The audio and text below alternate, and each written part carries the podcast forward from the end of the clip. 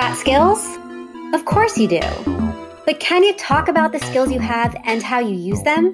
Whether it's with your cousin, your potential new boss, or the mentor who has 20 plus years in your dream role, skills talk is hard, but it doesn't have to be. As a spinoff to the Let's Talk About Skills Baby podcast, each week on Got Skills, the Skills Baby team is taking a deep dive into a key takeaway from an episode of the podcast, focused on actionable ways for professionals to skill up. I'm your host, Sari Wienerman, and with me is Michelle Smith. We're here to help you breeze through the next family reunion, interview, or mentorship opportunity by better understanding the skills you have and how to talk about them. This week, we're diving into season one, episode two of Let's Talk About Skills, Baby. In this episode, Kelly speaks with Tony Tsai, Director of Leadership Development at University of Utah School of Medicine, about the changes to higher education that he feels would most benefit students. Tony believes that while every student chooses a degree to pursue, they are still responsible for their own skill set. It is not enough to just take the classes offered in your program you really have to take command of your own education, pursue things that interest you, and get a well rounded exposure to different areas of study. This is something I've thought a lot about, especially having received my higher education from a liberal arts college. The liberal arts setting inherently allowed me to get a very well rounded education.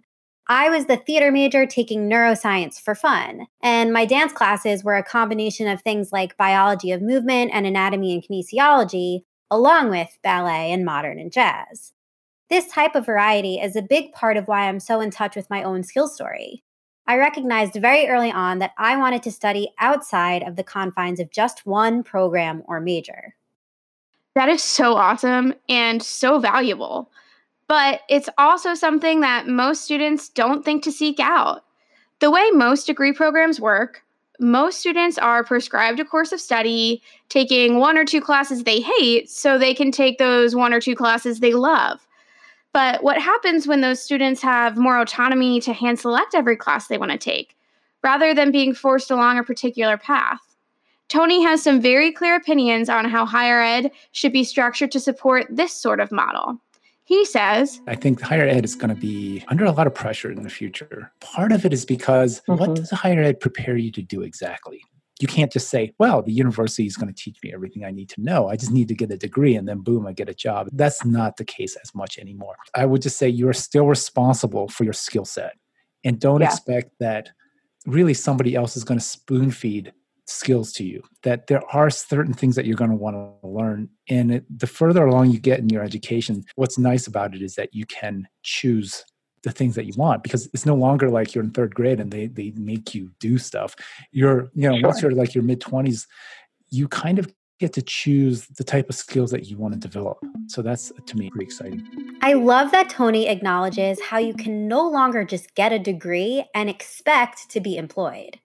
That's simply not how it works these days.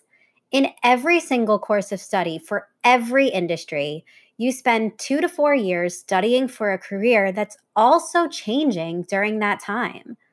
Often you're following a curriculum that was built years and years before, making it that much more behind what's actually happening at any present moment. That's not to say that these learnings aren't valuable. But it is to say that higher education does not automatically draw a direct line to employment. Exactly. Higher education is a wonderful foundation for those who are lucky to receive it.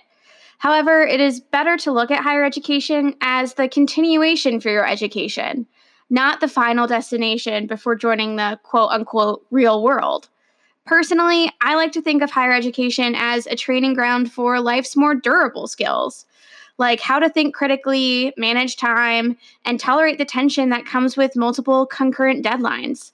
Exactly. Which is why concentrated study, like what you experience while pursuing a degree, is a perfect time to both generalize while narrowing your focus.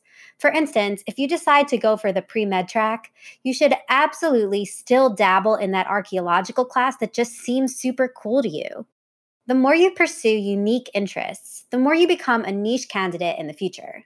Who seems more hireable to you? the pre med student who took only the prerequisites for med school, or the one who took those prereqs but also took that law class because they love true crime, or maybe an acting class because they love doing their high school shows. I love true crime, and I see exactly what you mean. There is so much value in varying your education and pursuing multiple interests because it helps you have more tools in your skills toolkit. Jay talks about students who did just that.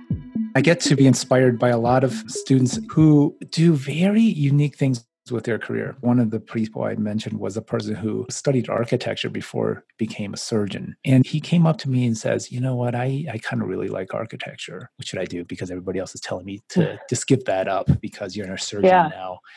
And I said, well, if you gave that up, you're kind of giving up a certain unique part of you. That I believe that if you keep that part of you, which is a very interested in design and architecture, you will find that later on there will be an opportunity for you to merge the two of them. And then as you mm-hmm. merge the two things, it will make you different from other people. And then therefore, then you're just not just another surgeon. You're kind of the surgeon that knows how to design buildings. And so in his case, he's a chief medical officer for a major architecture firm. Wow, what an inspiring story and such a cool way to look at developing your own skill set. But, Sari, what if, like you and I, you've already gone through school and got a concentrated degree? What if you didn't get to merge two or more paths? What can you do now to widen your skill set? That is an excellent question with a few different answers. One is I bet if you took time to really dig into every credit you pursued while getting that degree, you'd notice that you developed more than just the skills associated with your projected career path. That said, every job that you've had since getting that degree, whether it was retail, in an office, an internship, you name it, has added variety to the education you already received. On top of that, there are so many amazing online courses available, many even for free, that you can take advantage of right now to help broaden your skill set. That is so true. And often, many employers will actually reimburse you for taking paid classes because they too understand how your continued learning makes you a valuable employee for them. The bottom line is that the best thing we can all do is keep learning in any way we can. Tony closes the episode by explaining the three ways you can continue learning. The first is individually, by reading and thinking. The second is by training with a mentor or someone else that you can learn from. And the third is by practicing, getting out there and putting your learnings to the test. Yes. And a great way to get practice is to take the initiative right now in the very job you already have. Maybe you're currently working as a barista in a local coffee shop, but you're interested in learning more about marketing and communication take a course on it, find educational podcasts on the subject, or follow a thought leadership blog. Then bring your new learnings to your employer and pitch taking over the social media account one day a week or starting a company blog. I love that. Making opportunities for yourself based on the many interests you have is the perfect way to not only hone the skills you have, but to develop new ones as well. Remember, you've got skills already and you can always get more too. Thanks for joining us on this episode of Got Skills, the podcast where we explore how to understand the skills you've got, and more importantly, how to talk about them. Got Skills is a Growth Network podcast production. To learn more about the hosts of Got Skills, head to skillsbaby.com slash gotskills. Find out what we're up to, the latest news in the skills world, and what events are coming up that you should keep an eye on. Last but not least, make sure to follow Growth Network Podcasts on LinkedIn for more awesome shows to add to your podcast feed. We'll see you next time on Got Skills.